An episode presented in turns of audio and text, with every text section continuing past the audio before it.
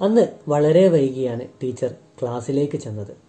ടീച്ചറെ കണ്ടതോടെ കുട്ടികളെല്ലാം സൈലന്റായി ടീച്ചർ അവരോട് ഒരു ചോദ്യം ചോദിച്ചു. നിങ്ങളിൽ ഏറ്റവും ധൈര്യമുള്ളയാൾ ആരാണ്?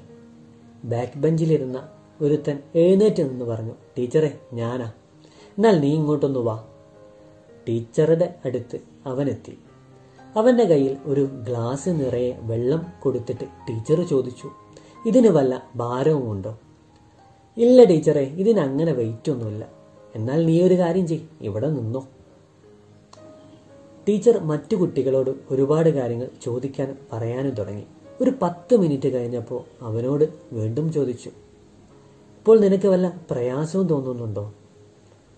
ഇല്ല ടീച്ചറെ അങ്ങനെ പ്രയാസമൊന്നും തോന്നുന്നില്ല. ടീച്ചർ വീണ്ടും കുട്ടികളോട് ഇങ്ങനെ സംസാരിച്ചു കൊണ്ടിരുന്നു ഒരു അഞ്ച് മിനിറ്റ് കഴിഞ്ഞപ്പോൾ വീണ്ടും അവനോട് തന്നെ ടീച്ചർ ചോദിച്ചു. ഇപ്പോൾ നിനക്ക് വല്ല പ്രയാസവും തോന്നുന്നുണ്ടോ? ടീച്ചറെ കൈ ചെറുതായിട്ടൊന്ന് ഇടങ്ങേറാവുന്നുണ്ട് എന്ന് പറഞ്ഞു. വീണ്ടും ടീച്ചർ ഇതേപോലെ തന്നെ കുട്ടികളോട് സംസാരിക്കാൻ തുടങ്ങി. ഒരു അഞ്ച് മിനിറ്റ് കഴിഞ്ഞപ്പോൾ വീണ്ടും അവനോട് തന്നെ ചോദിച്ചു ഇപ്പോൾ നിനക്ക് വല്ല പ്രശ്നമുണ്ടോ ടീച്ചറെ എന്റെ കൈ വേദനിക്കുന്നുണ്ട്.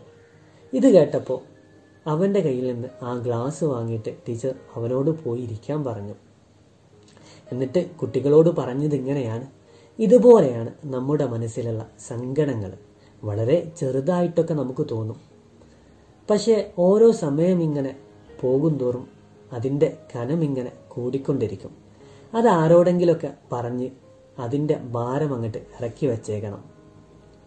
അരികിലുള്ള ആരോടെങ്കിലൊക്കെ പറയുമ്പോൾ അതിന്റെ കനമൊക്കെ അങ്ങ് ഉരുകി ഒലിച്ച് തീരുന്നത് നമുക്ക് കാണാൻ സാധിക്കും.